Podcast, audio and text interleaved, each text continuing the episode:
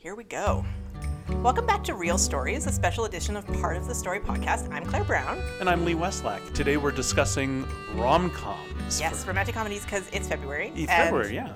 Valentine's Day. Absolutely. Which, Lee, are you a Valentine's Day person? Uh, no, no. Th- thankfully, I'm off the hook on that one. Uh, my significant other and I are just like, it, it doesn't have to be. Yeah, exactly. It's any other day. Yeah. Yeah. Okay. Same. I'd like to do something for my dog. I did already get him a little treat. He hasn't seen it yet, but Oh, you he's- got a treat already? Oh yeah. Oh, okay. I was at the pet store over the weekend and I was like, oh, they have such cute cookies for Valentine's Day. So he got a little oh. Valentine. I've got to get on that train then. Yeah. I got to get core something. Right? Yeah, absolutely. So cute. So today we have for you a top five list. Lee has a top five. I have a top five. We only have one overlapping. Which is weird because we had so many in We the did. horror one that, we, that was Yeah. totally overlapping. And like when we were, you know, putting things on the long list and stuff, obviously there were some that were obvious on sort of both long lists or in both honorable mentions.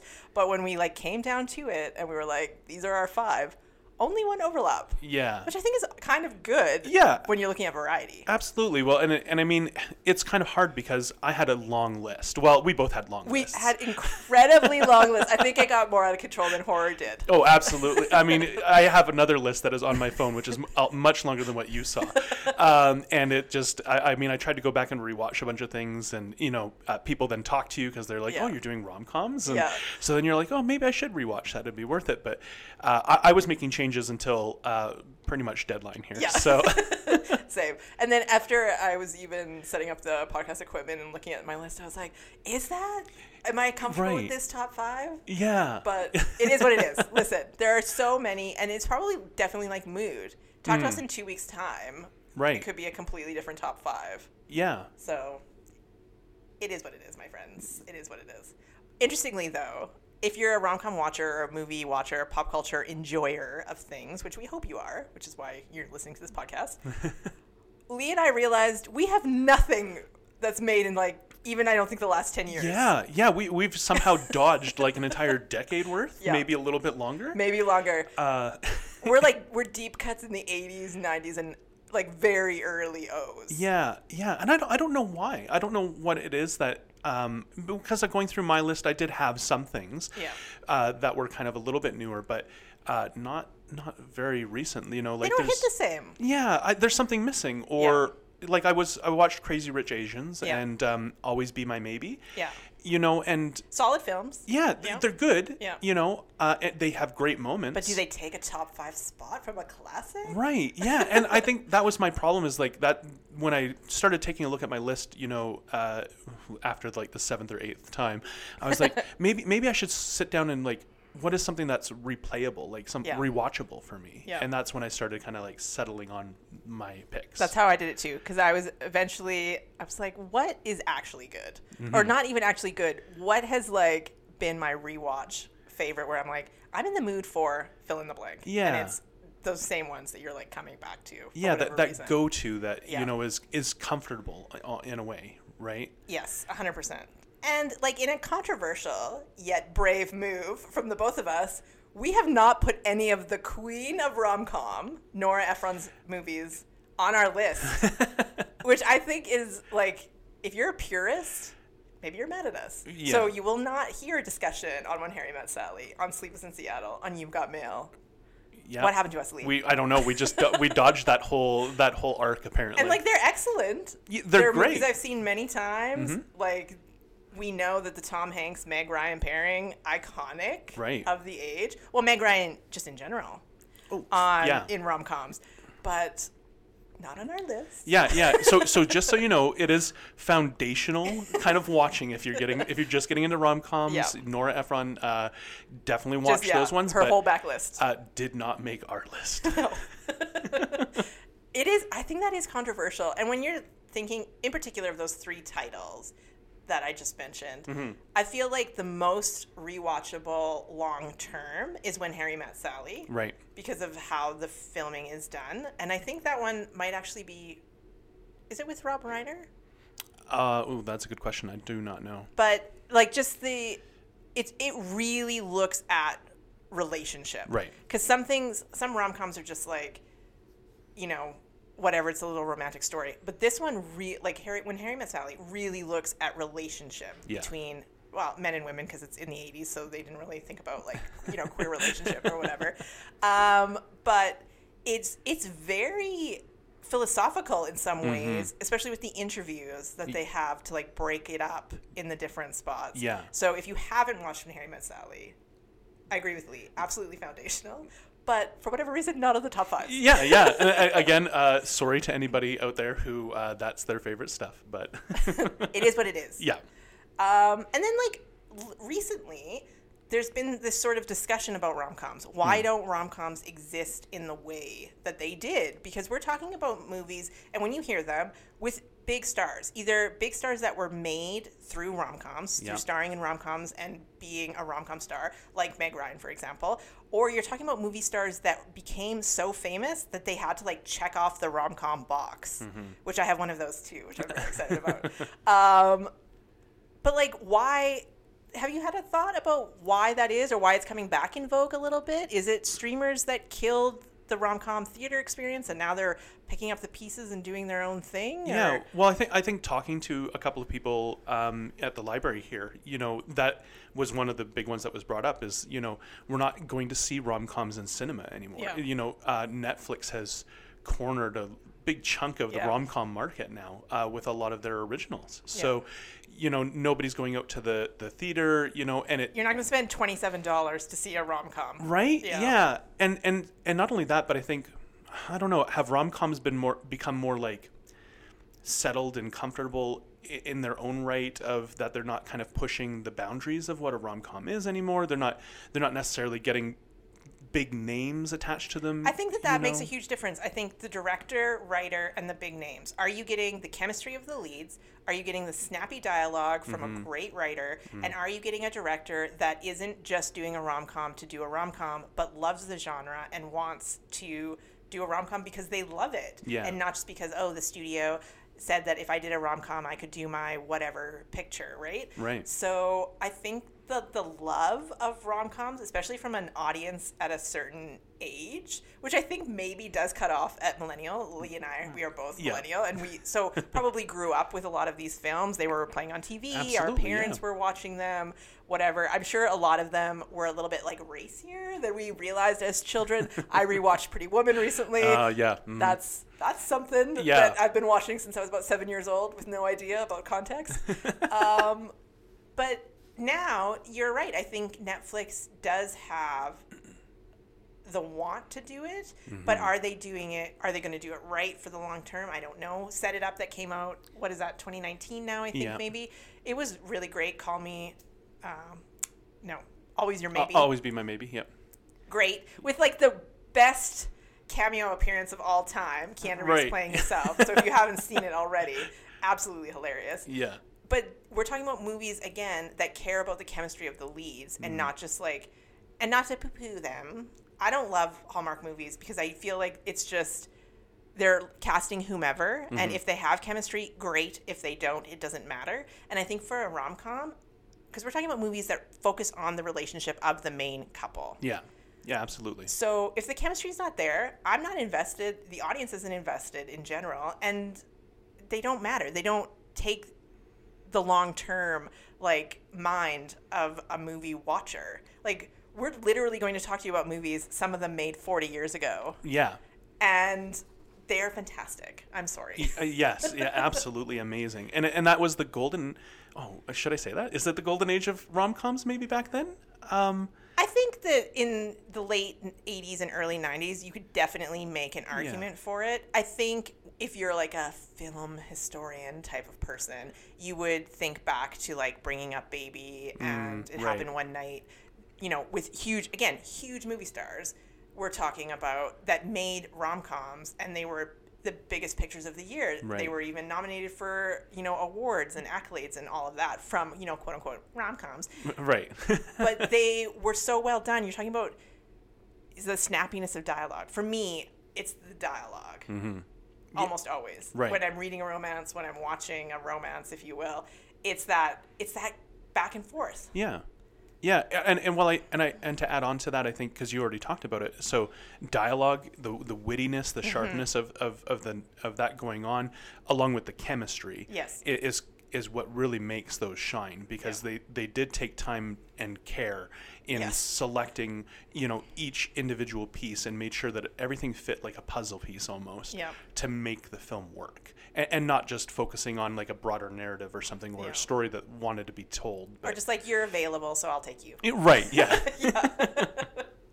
Which is a lot of them. hmm So we had a huge honorable mentions list, a huge long list. It doesn't even begin to cover everything that was on our list. Um, yeah. So some of the ones that you won't see on our list are While You Were Sleeping, 13 Going on 30, Can't Buy Me Love, which I recently rewa- rewatched and is adorable. It has a lot of like things that aren't great about it, but I Mm-hmm. loved it still.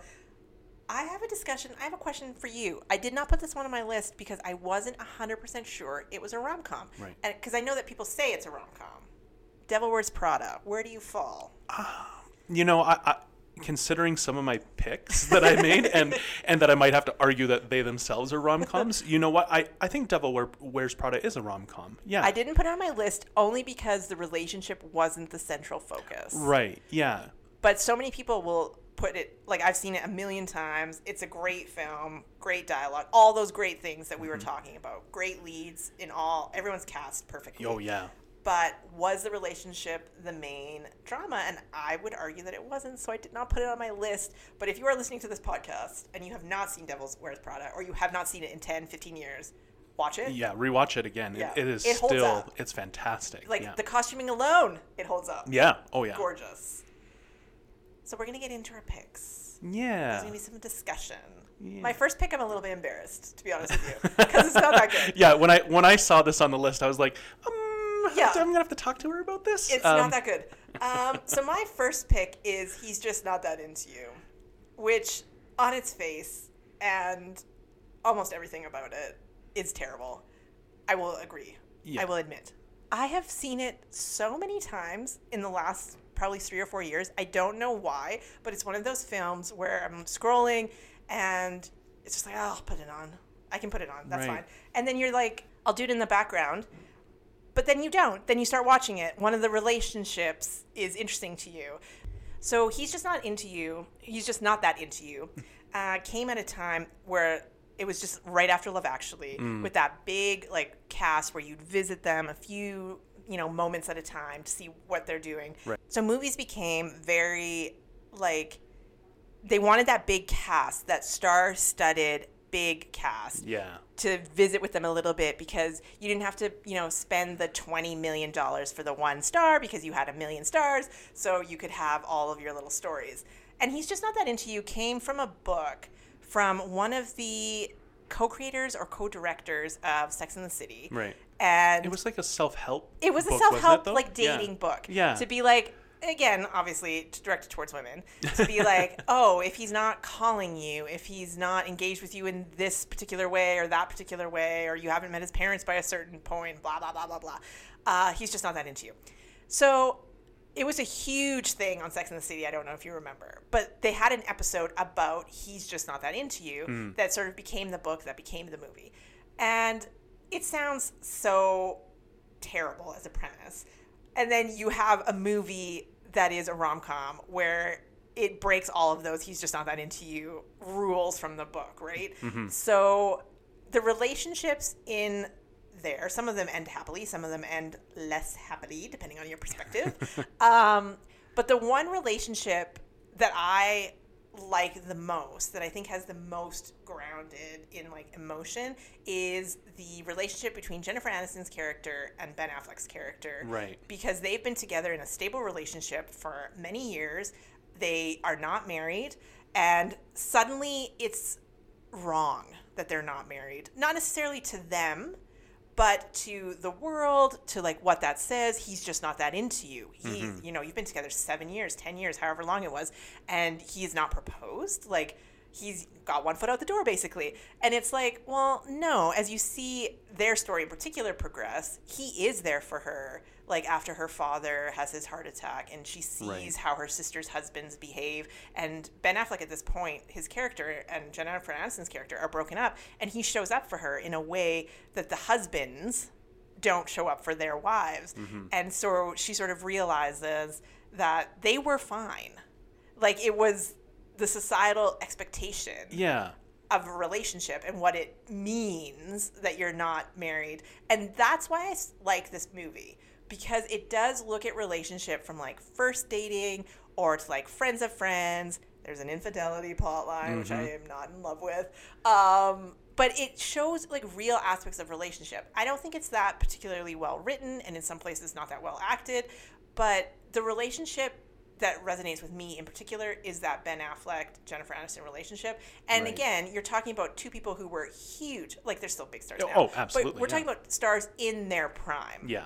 Like we're talking about early mid O's, like Jennifer Aniston Yeah. coming off of Friends, and Ben Affleck, who has always really been famous really Yeah. since Yeah. you know Good Will Hunting Yeah. but those relationships are good.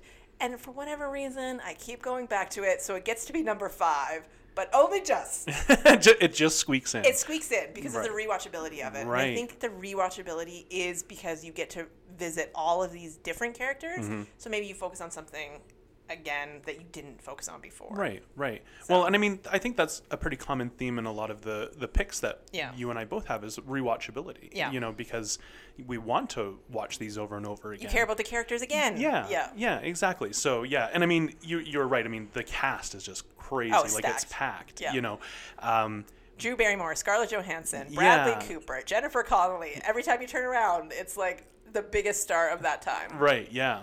And like some of them have gone on to be even bigger stars now, but we're talking about people that were like big stars at the time. Like it's it's a stacked film. Oh, absolutely. Yeah. And I mean, and it, it's still. I mean. I, I, I was I was going to bug you a little bit, but you already went into it, so I'm not going to now, I suppose. But but I mean, uh, taking a look online, like you know, the critics did pan it and Yeah, everything oh, else, yeah. but the people who enjoy it really actually still like it. And Yeah. you know, there's there's a couple of responses that kind of talk about the same things that you do, that they've latched onto something very specific within the film, and that's that's kind of nice because there might be something in there for people, even if you if you've heard the reviews and you're like, nah, I'm going to Yeah. pass that one.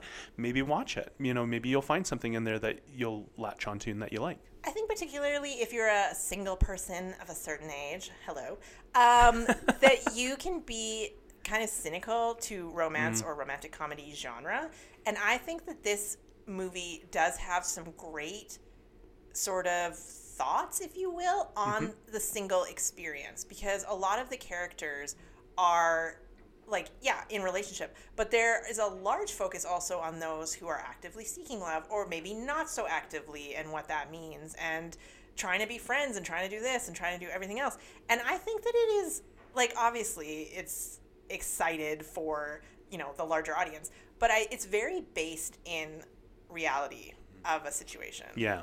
so I don't know. I don't know why I'm defending it so hard. Yeah, yeah, like, no, it is, it's- it yeah. is good, but like it's not the best movie I've ever seen. I feel like I'm way overselling it to our audience. well, you, you, I mean, that that just means you got to go watch it Yeah. and you got to decide for yourself. So, Lee, what's number five for you? uh, A all right. rule So, breaker. Immediately a rule breaker for number five. right. Well, I mean, I, I kind of did a split: Fifty First Dates and Wedding Singer. So both Adam Sandler and Drew Barrymore.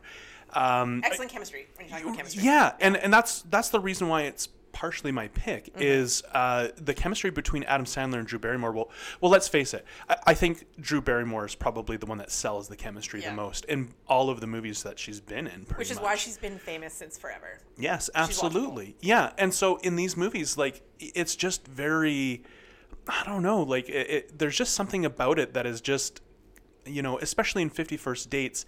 Uh, there are some elements in Fifty First Dates that I'm kind of that are kind of dated. Yeah. Uh, there's a lot of tropes Gags, and a lot yeah. of like crude humor and Yeah. stuff. I mean, classic Adam Sandler. So I mean, Yeah. if you've seen any of his films, You won't be surprised. yeah, exactly. um, but there's something incredibly romantic to me of someone trying to make someone else fall in love with them every single day. Yeah. You know, um, and, and it's consistent effort. You know, and it, sometimes it's a swing and a miss, Yeah. you know, that doesn't work at all.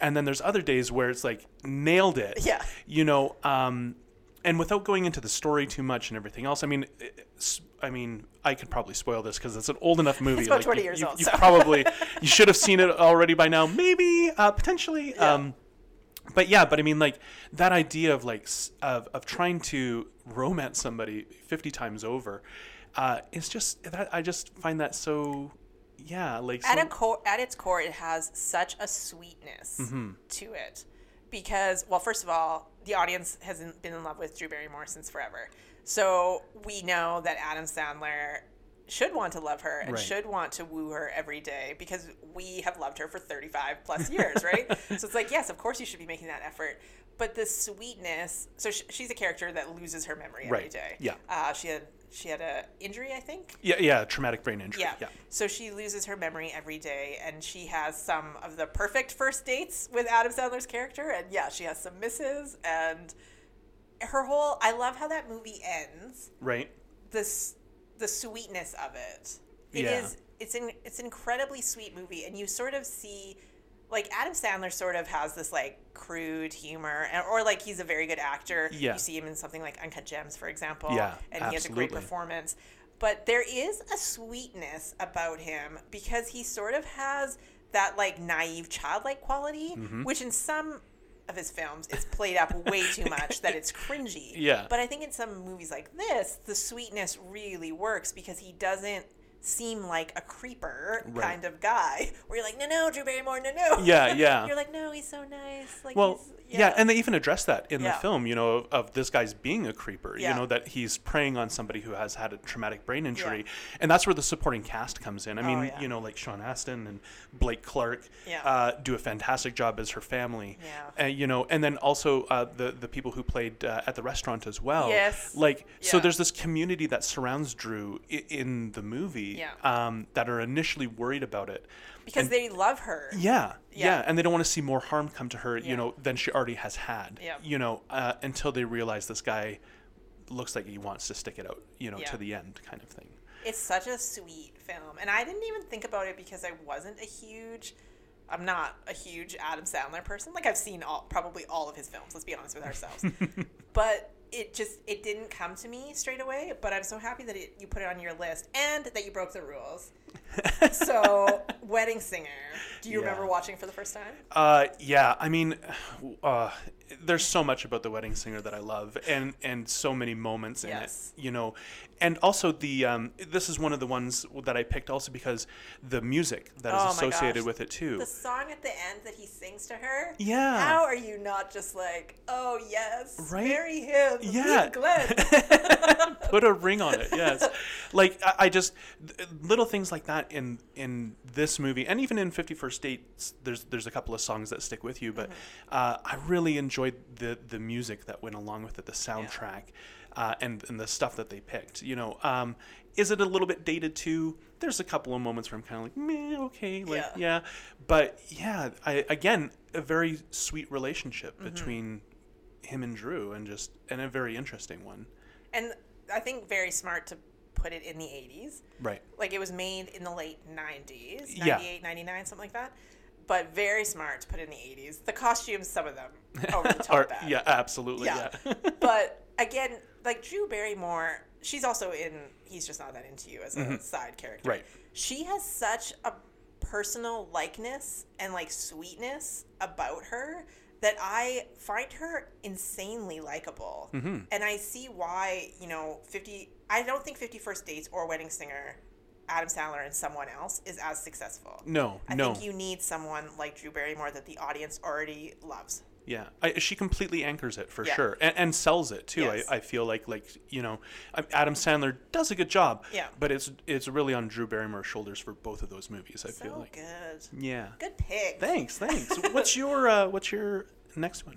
I I'm gonna spoil something, but like you'll have to just think about it until I get to my later pick. I have more than one Nicolas Cage film yes, on my list, do.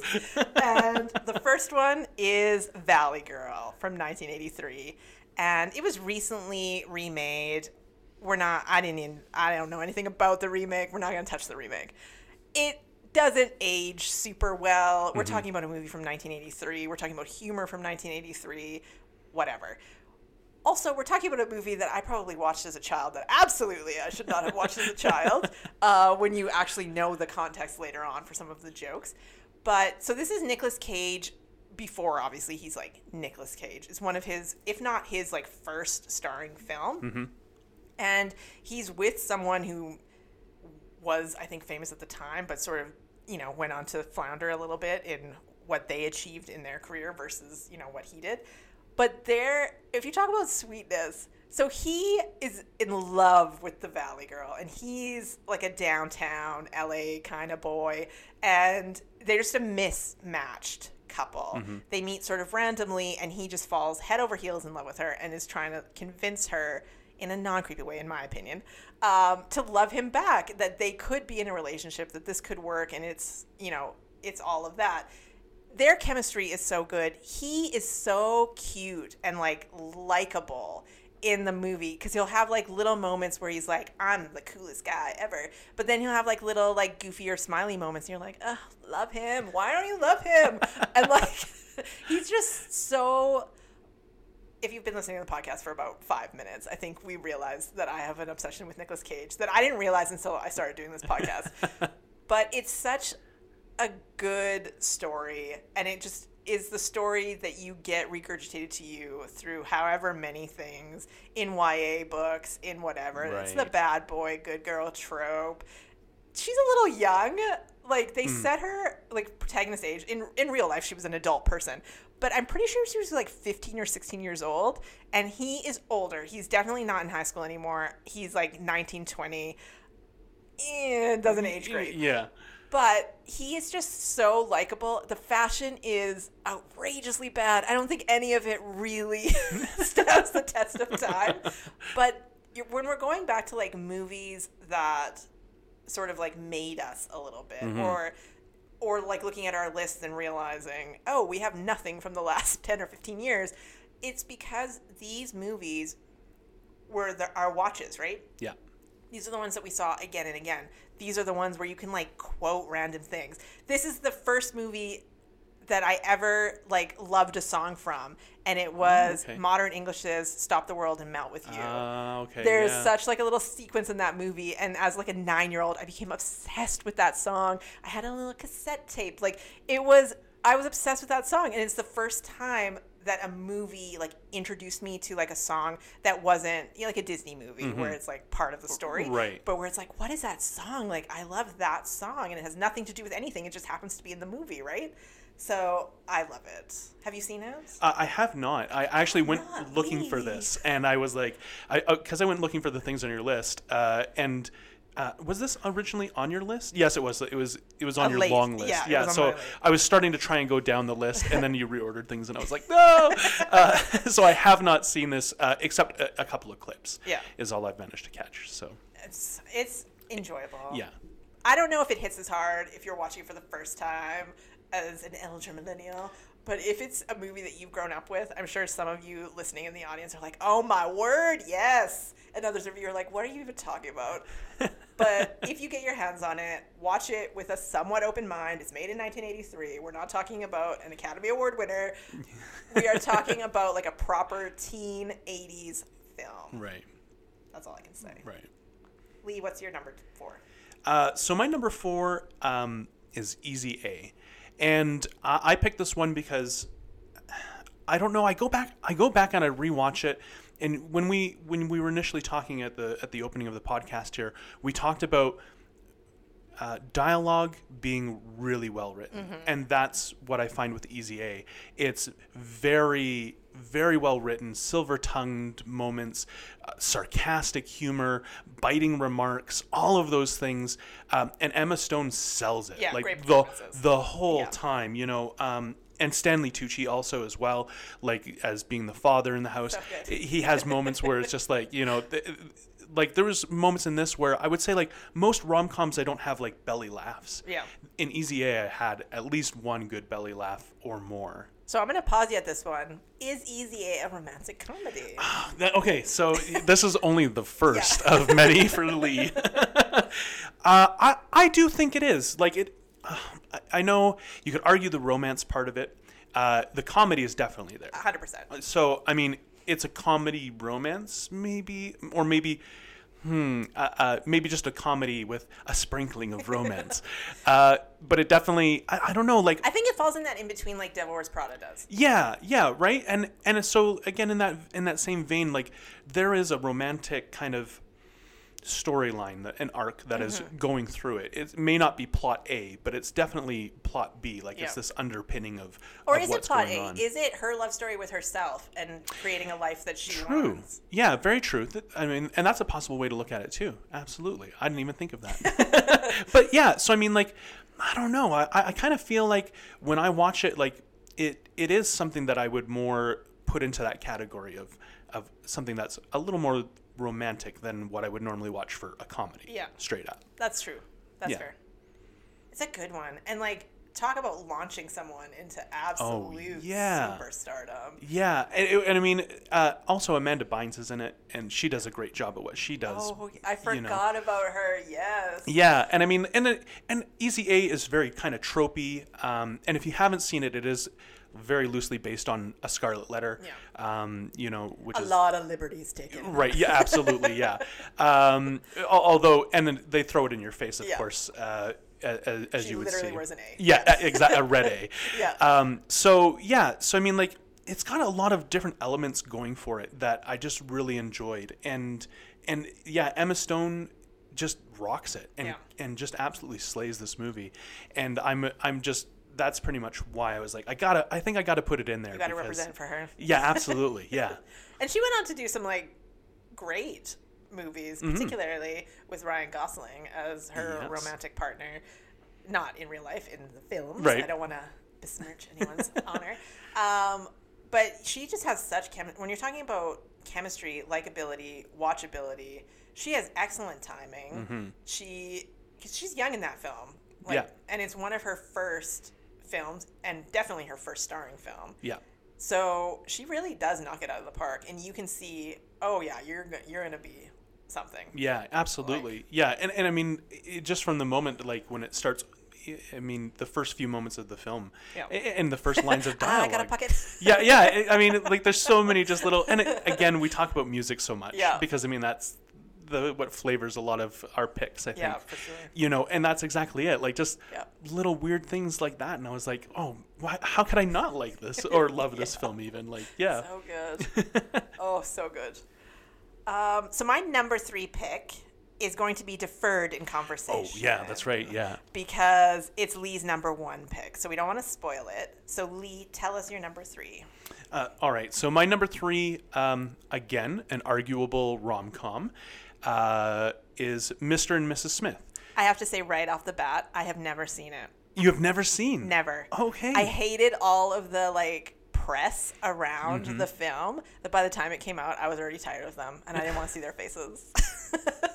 well, I mean, fair. I mean, absolutely. And I mean, and this launched Brangelina. Yeah. Like this is. Oh, yeah. They they were shipped from that moment Oh, yeah. forward, and, and and then obviously created a power couple, which uh, no longer Inevitably, exists now. Yeah, yeah, yeah. yeah. but uh, and I mean, this movie is so full of like it's got action, it's got comedy, it has the romantic element to it. Mm-hmm.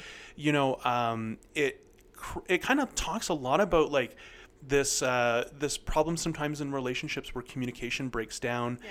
And they're not talking as much and so you know Obviously, to a level the rest of us are not aware of. Yeah absolutely yeah you know and and so to to spoil it uh, sadly for all of y'all you know they're they're both spies and they work for competing government organizations and when the organizations find out that they are both living in the same household uh, they get the order to go after each other Yeah. basically and Eliminate the competition. Exactly, yeah. and so then that's where the action part comes in. Yeah.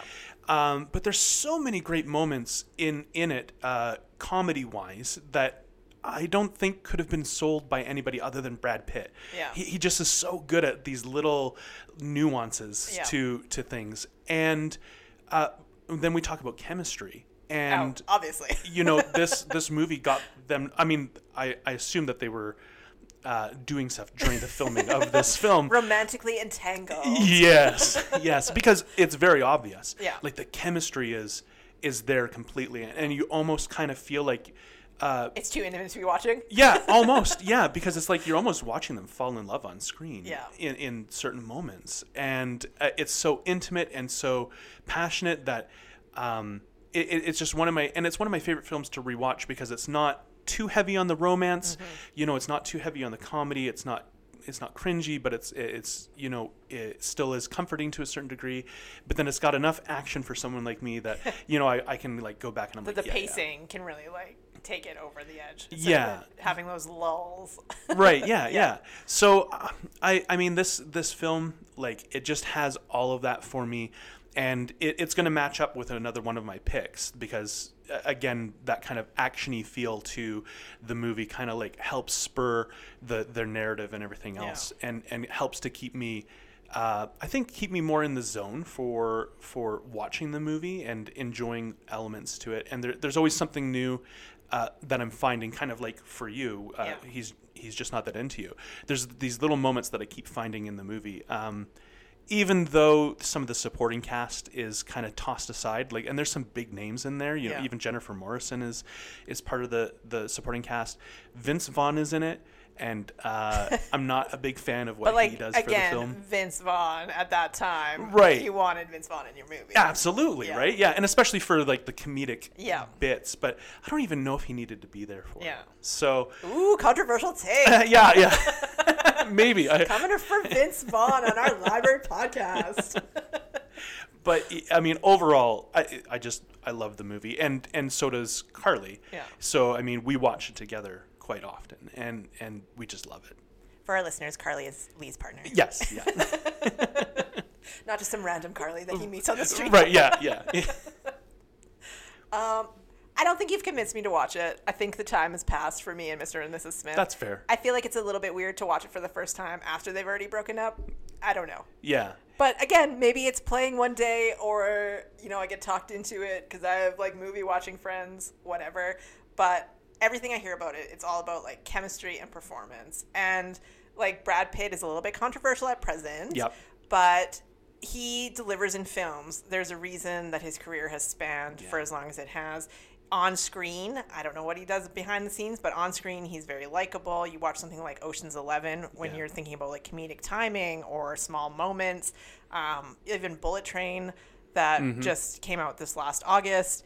Like he does have those moments. He's able to deliver a particular type of character that is very likable, very charismatic for the screen. Yeah. Yeah. Very saleable for Yeah. sure. Yeah.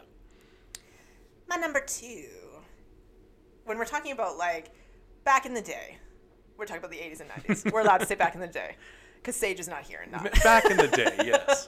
um, when we're talking about movies, rom coms in particular, either being making stars or, you know, having the big stars. My second pick had one of the biggest stars of the 90s, one of the biggest stars today. Yeah. But biggest stars of the 80s and 90s, we're talking about someone who came off Star Wars, who came off Indiana Jones. Yeah.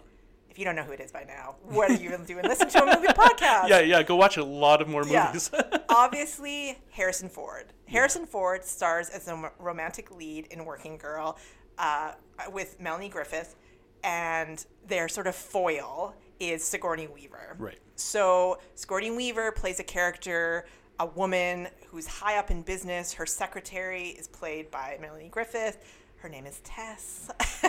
and she steals an idea from Melanie Griffith. And Melanie Griffith finds out about it because, of course, Sigourney Weaver's character gets hurt in a ski accident because it's very 80s. And she's out of the office. And now Tess has taken over this office. She is, you know, playing this part now of this mm-hmm. like high value like businesswoman she knows like all the things and she does know things she has been you know bettering herself she's been reading she's been going to classes etc and so she meets one harrison ford. And literally if i was meeting an 80s version of harrison ford i would just be in a puddle. There like to me the 80s harrison ford and like he's good in a lot of films but 80s harrison ford if there's a bigger charisma machine than 80s harrison ford who is it No, I don't. uh, There is no. There's one. no there, no. Yeah. like he is just fantastic when you're talking about like small comedic moments which he's not necessarily known for. I mean, he has some like little Han Solo moments that definitely has a little bit of that flavor. Um, but he has these like little moments with her that are just beyond anything. Their chemistry is like cute but very sensual, very adult. Their relationship is so good. It's centered around business and him being impressed by her and like her sort of being impressed by him, but like not enough impressed by him where she doesn't Right. make him work for it a little bit. And it's just an insanely well done film. And I'm pretty sure that Melanie Griffith was nominated for an Academy Award for Best Actress. Yeah, well, the, for the show. that film. Yeah, the, so the show itself was nominated for six Academy Awards and four Golden Globes. So Because it's amazing. yeah, yeah. I mean, so it, it definitely and it won. Sorry, it won four Golden Globes, not just nominated. Mm. So yeah, so I mean, it, it it definitely hit big, and it's the it's another pick in your roster that has like name after name after name of like these really big top Hollywood like Yeah. you know you've already said Melanie Griffith, uh, Oliver Platt is in it. Yeah. uh, Alec Baldwin. Alec Baldwin, Kevin Spacey. Yeah. Uh, if you saw Lee's face. yeah. you know, Joan Cusack, even Ricki Lake is in it. Yeah. You know, um, Joan Cusack. y- yeah. Round of applause for Joan Cusack in every single film. Right. Yeah. So I mean, like, this is yet another list where you've just like dominated it with these really big names. Yeah. Um, and, And I- everyone's on their A game. yeah, it- No one's phoning it in, even though it's like a little rom com. Yeah. And like they're all like we're talking about people who are at the apex of their careers in some ways. Absolutely. Like we're talking about Harrison Ford, fresh off of like two of the biggest films of those last couple of decades. Mm-hmm. We're talking about Sigourney Weaver, who redefined what it means to be an action hero some Right. few years before in Aliens and Alien even. And then we're talking about Melanie Griffith, who is a nepo baby, if you will, who probably a lot of people didn't have that much thought about or whatever, especially when you're stacking her up against these 2 mm-hmm. But she is so incredibly likable and believable as Tess that you are rooting for her the whole time. Right. and you are in it with her and you don't like her bad boyfriend Alec Baldwin and you are like yes Harrison Ford you are the one. You better be loving our Tess in the same way that we do. It is just it has so many things. And I think a lot of people our age um, haven't seen it because Mm-hmm. I think it's one of those like hidden rom-coms it's not one that you hear a lot in the discussion Yeah. but it is a movie that I have seen so many times probably because of my mom and her also love for 80s Harrison Ford because bless Right. but like have you seen it Lee yeah. So yeah, and so I've seen it a while ago. Yeah. Uh, we'll say, and. Uh, a moment or two has passed since then Absolutely, yeah. Um, and it was one that I I actually wasn't even thinking of until I saw it on your list, and then I was like, oh yeah, and and it was a it was a great movie, not just for for the Harrison Ford bits, Yeah. and you know Melanie Griffith does an amazing job in what she does. Well, the whole cast does Yeah. really, um, but it has a strong narrative too, you know, and. It, she goes on a journey yeah, and it's one of the few movies from back. Well, maybe not one of the few, but it is a, a, an example of a movie back then of a very strong female character. Um, ambitious yes, and, and Mm-hmm. Yeah. and and not shamed for it yeah, exactly. Th- that's the most important part because Yeah. I think in a lot of the movies uh, that we see, sometimes you're either a career woman or you're the romantic lead yeah, and you can't get both. You have to give one of them up. It, it that's kind of that hallmark Yeah. thing. Sometimes, uh, yeah you know, oh I've gone back to my small town and now I realize the true meaning of everything exactly yeah so i mean like it, it, that's that's what makes i think this movie particularly special is because it has so much going for it that we always talk about which is the chemistry Yes. and and these names that draw you to it but the writing the directing Yeah. the performances yeah and this and this one happens to have not just all of that but then this great narrative that is attached to it yeah. too Great Uh, character arc that you don't necessarily go into a rom com expecting. Yeah. You expect them to already be fully formed. They're on their journey for just love. But like Tess is on a journey to get a better life for herself. She Mm-hmm. wants to not just in her mind just be the secretary who's on the little typewriter like pushing paper. She wants to be the person making those decisions and it's us following her of how she's doing that. Mm-hmm. But then it's also following her fall in love with Harrison Ford from the 80s. Harrison I cannot Ford. even tell you how much that is important to me. Um, it's so good. And if you haven't watched it, definitely, definitely watch it. yeah think definitely put it on to. the list absolutely absolutely What's your number two? Lee? Well, my number two, so uh, again, an actiony type rom com, if you will, uh, A Knight's Tale, you know, starring Heath Ledger. so good, which I never even thought about, but now that I'm seeing it on your list, I was like, yes, of course. yeah, yeah. Incredibly rewatchable. Yeah, I, and I mean, like this is this is a movie that I rewatch over and over again, much, much more than some of the other ones that I've listed on here, Mm-hmm. and it's just because it it it, it is a classic for me, and uh, Great soundtrack when you're talking about music. Yes, yeah. And so uh, that's one of the things that I, I've seen people talk about that um, the anachronisms of using modern day music Yeah. in something that is supposed to be a period piece. Yeah. And, and, and just so everyone knows, if you haven't seen the behind the scenes, if you've never seen this movie, the director made that choice to put those songs in very specifically because he wanted people to realize that, you know, people in the medieval days had their own songs, their own pump up music, Yeah. you know, their own dance music that to us, you know, doesn't sound that great, you know, but then when you get David Bowie going, you know, Yeah. and you're dancing to that, like we can we can Oh yeah, we're like, oh, you're in it. yeah, Cool. right, exactly. So those were those are very chosen moments, and Mm-hmm. so again, there's that musicality thing to it, um, and um, you know every everyone in that movie, you know Paul Bettany and Alan Tudyk and uh, they all Alan do. Tudyk, I love him literally every single time I see him on whatever screen I see him on. Yeah. He's amazing. And that probably was one of the first movies that I saw with him. Like he is a Firefly Firefly fame. Right. And, you know, a myriad of things. If you if you don't know his name and you saw his face, you'd be like, "Oh yeah, he's been in blank blank blank Yeah. blank." I mean, he, he's a he's a Juilliard, you know, Yeah. taught. I mean, he was he played the chicken in Moana. Yeah, I love if that you for don't him. know, but hey, hey. yeah, yeah. Um, so you know, everyone in this cast, and you know, it was uh, at the time, you know, uh, back when we had MTV Music Awards. Yeah. uh, oh my word. Yeah, it was it was up for best kiss and also Yeah. best breakout actress. Yeah. Um, For Shannyn Sossamon. yeah, that's Yeah. right. So, um, and another reason why I really like this, not just for you know the medieval stuff and the the jousting, um, which is what William goes through. You know, he's he's common born. He's not an you know a noble by any stretch of the imagination, um, but he finds his chance to potentially change his stars. Uh, and Oh, I love that. Yeah. you know that's a line that's fed throughout the movie Yeah. um, and and so we get to follow him on this journey of, of trying to accomplish this while trying to romance uh, while trying to you know bring these two worlds together that should never collide you know um, being a, a commoner and then becoming a noble. Um, you know and there's just there's just so much in it that um, for the for the narrative and then also like for each of the characters, they all have their standout moments.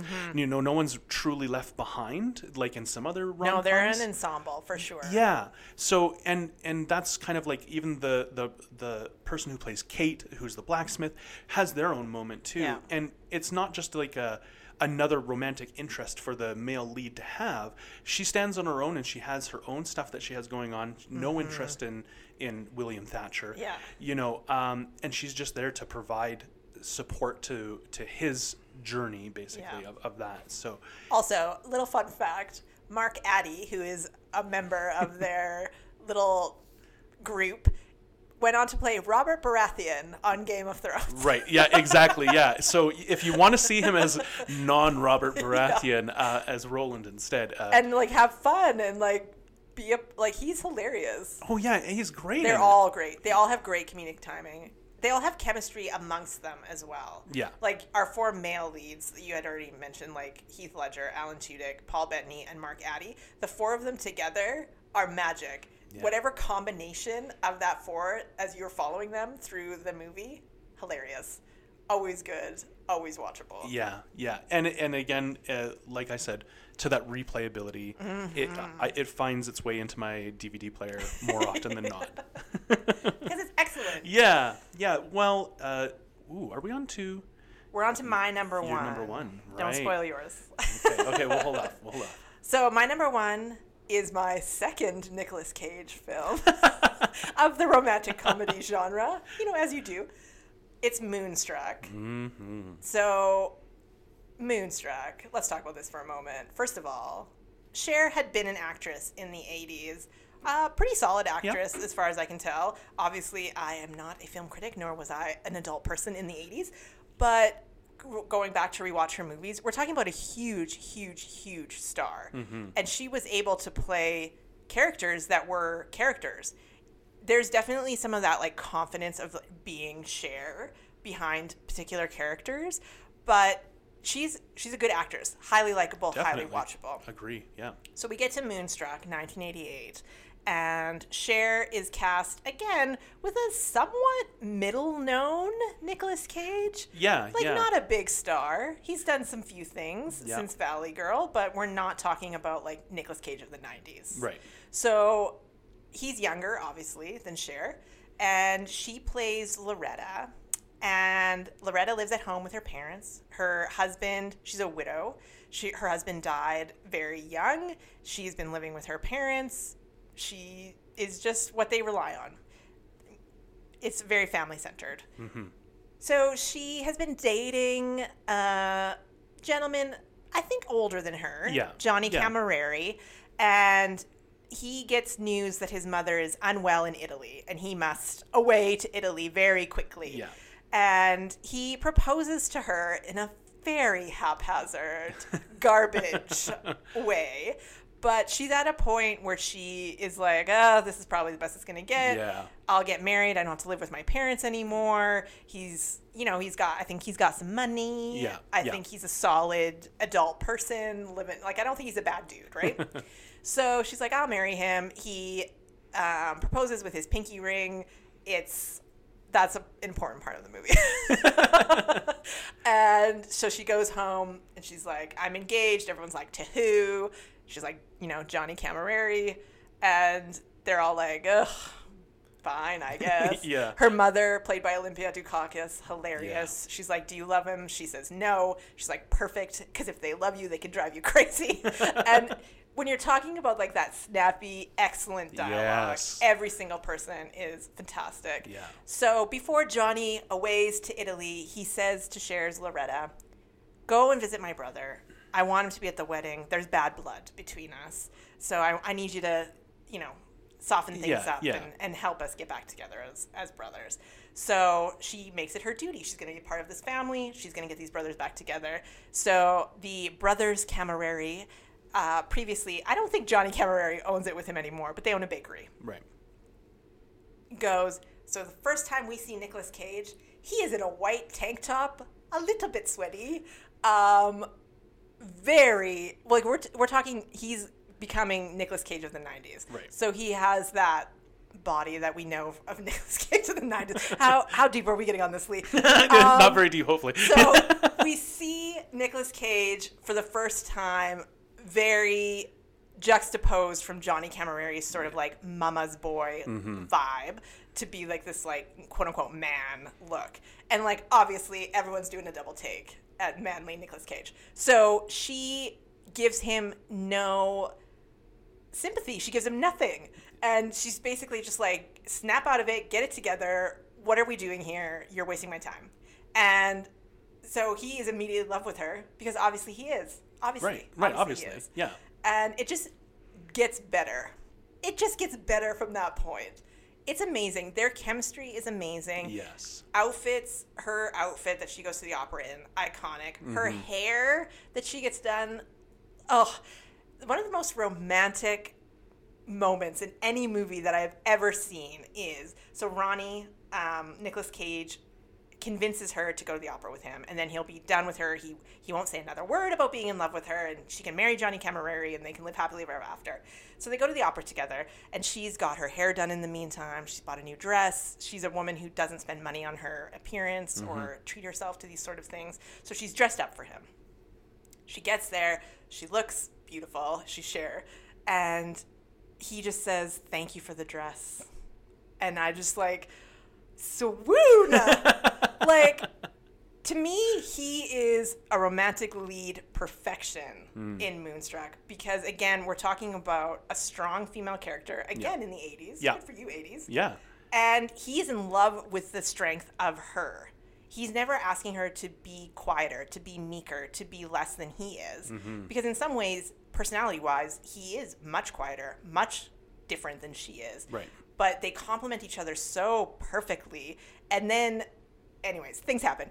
It's fantastic. if you have not seen Moonstruck, what are you doing? Yeah. She won the Academy Award for Best Actress. Yeah, well, I mean, uh, best supporting ac- actress for Dukakis as Mm-hmm. well. So, and best original screenplay, and, and I mean, like, it, that's the thing. And you bring up Nicolas Cage not being necessarily at the top of his game Yeah. yet, and on Cher, run up. yeah, Cher very specifically wanted him for the part, Yeah. and and wanted no one else. She was big.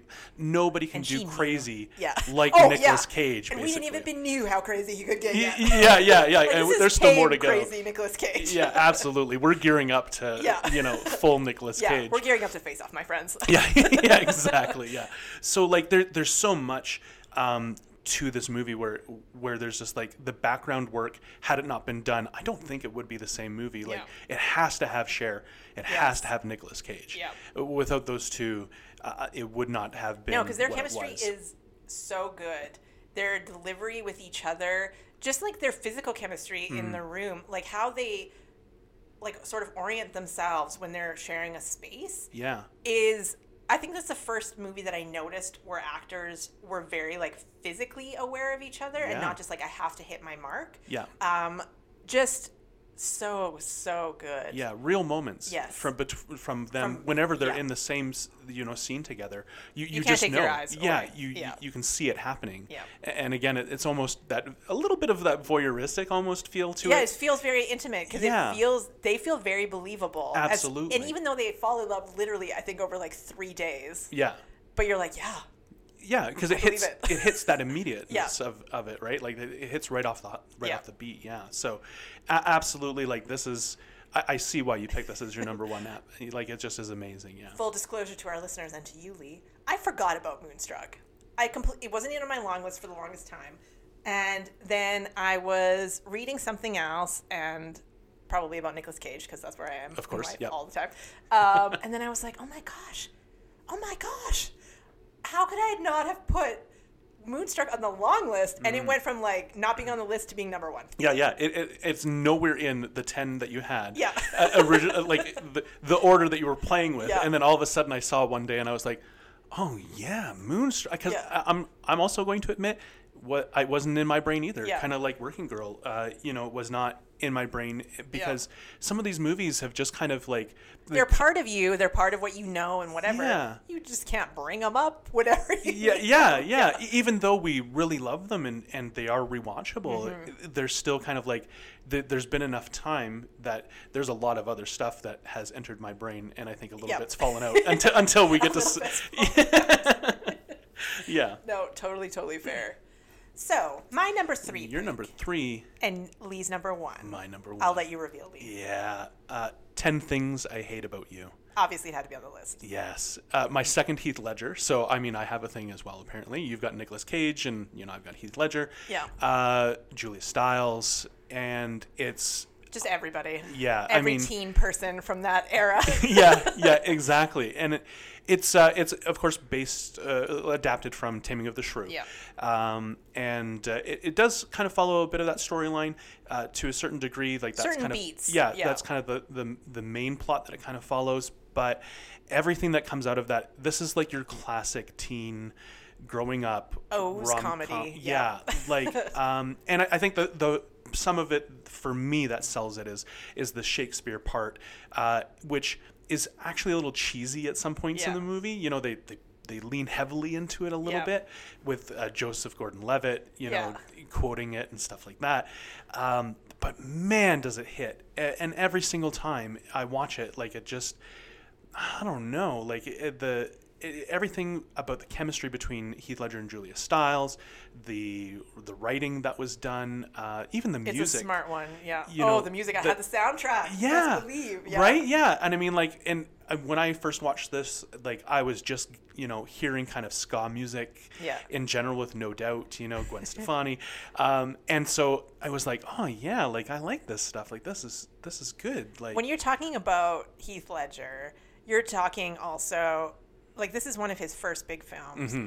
and when you're watching him, especially like wh- when we were watching it at the time, but looking back on it now, even like we're talking about someone who has had the ability to have that charisma at like that Harrison Ford level, Right. just highly watchable. His little smiles, his little like cheek to the audience, his like just what he brought to the screen really elevated that film Hmm. in a way that if you just got someone who was playing a broody bad boy type, it's not the same. Yeah. Like you're talking about someone who has the little winks, has the little smiles, Yeah. like sort of nods to the audience, but not in that you know cheesy way, and Yeah. and you immediately can see that he was really destined to be one of the biggest stars of our time, Mm-hmm. and it's very disappointing. To Yeah. know that it didn't get there for him, but you can see that in A Knight's Tale. You see that in Ten Things I Hate About You. That just absolute charisma factory Yes. like that he was privy to. Yeah, yeah, and I mean, and even at the beginning of the the movie, uh, Heath isn't even like the the primary character No. at that point. You know, um, And he has dark hair. yeah, We know him as a blonde. yeah, exactly. Yeah.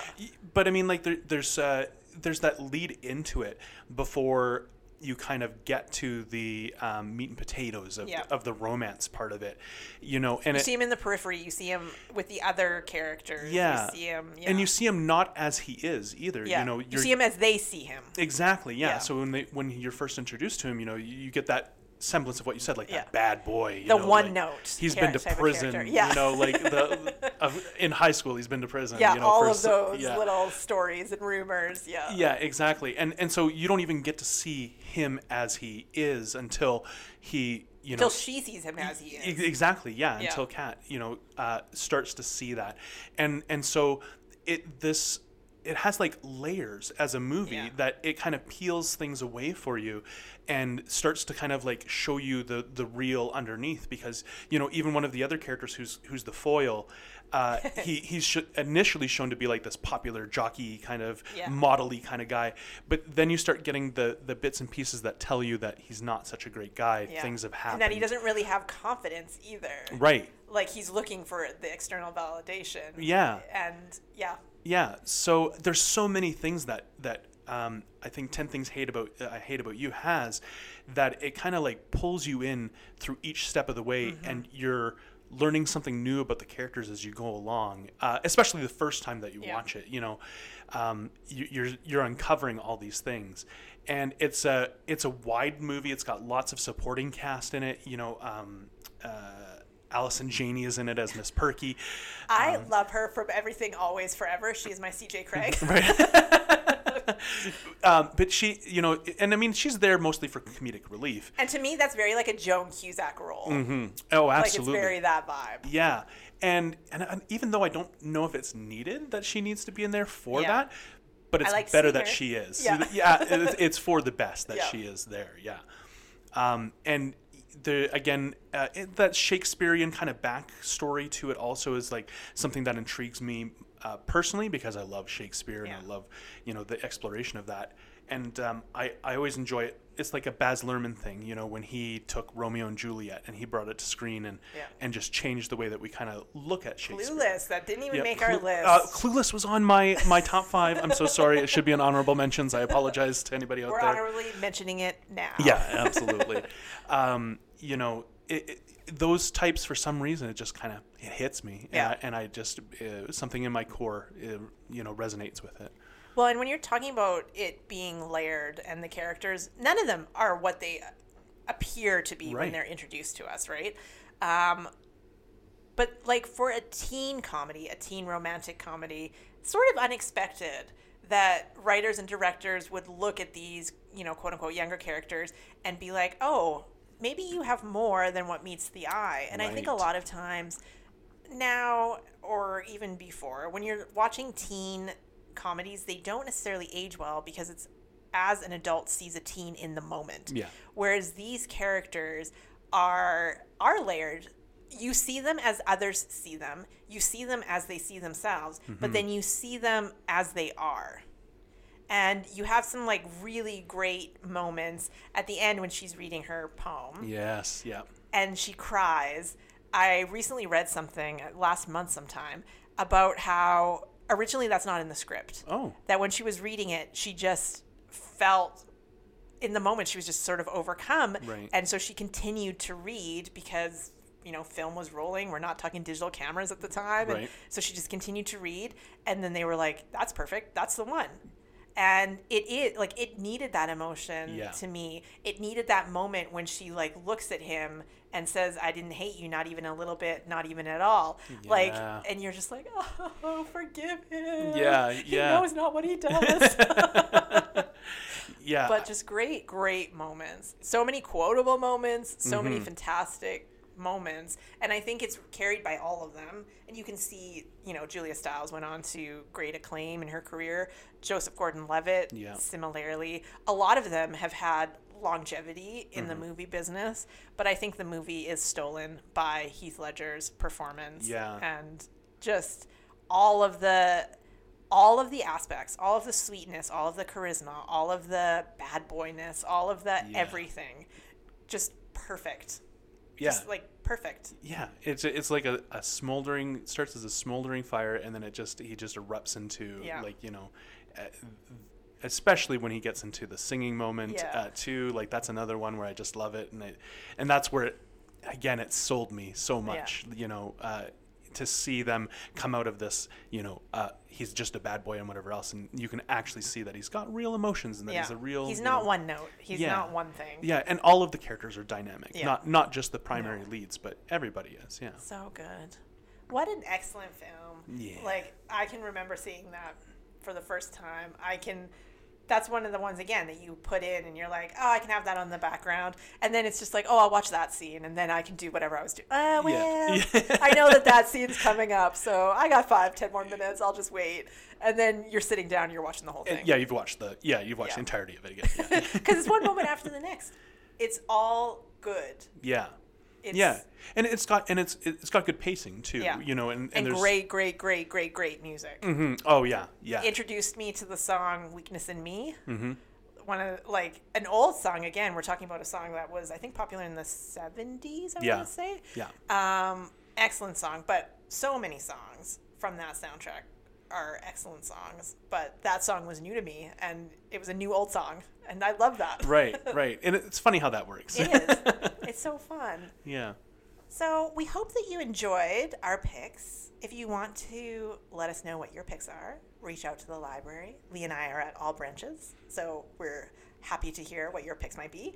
You can find us on social media or on you know the library social media or our social medias. Just look us up, and we hope that you are inspired to watch some rom coms. Yeah. at all times, but especially in February. You know, when you know when you get into Valentine's Day, pop one of these in. Yeah. Yeah, absolutely. see what's streaming, see what we have.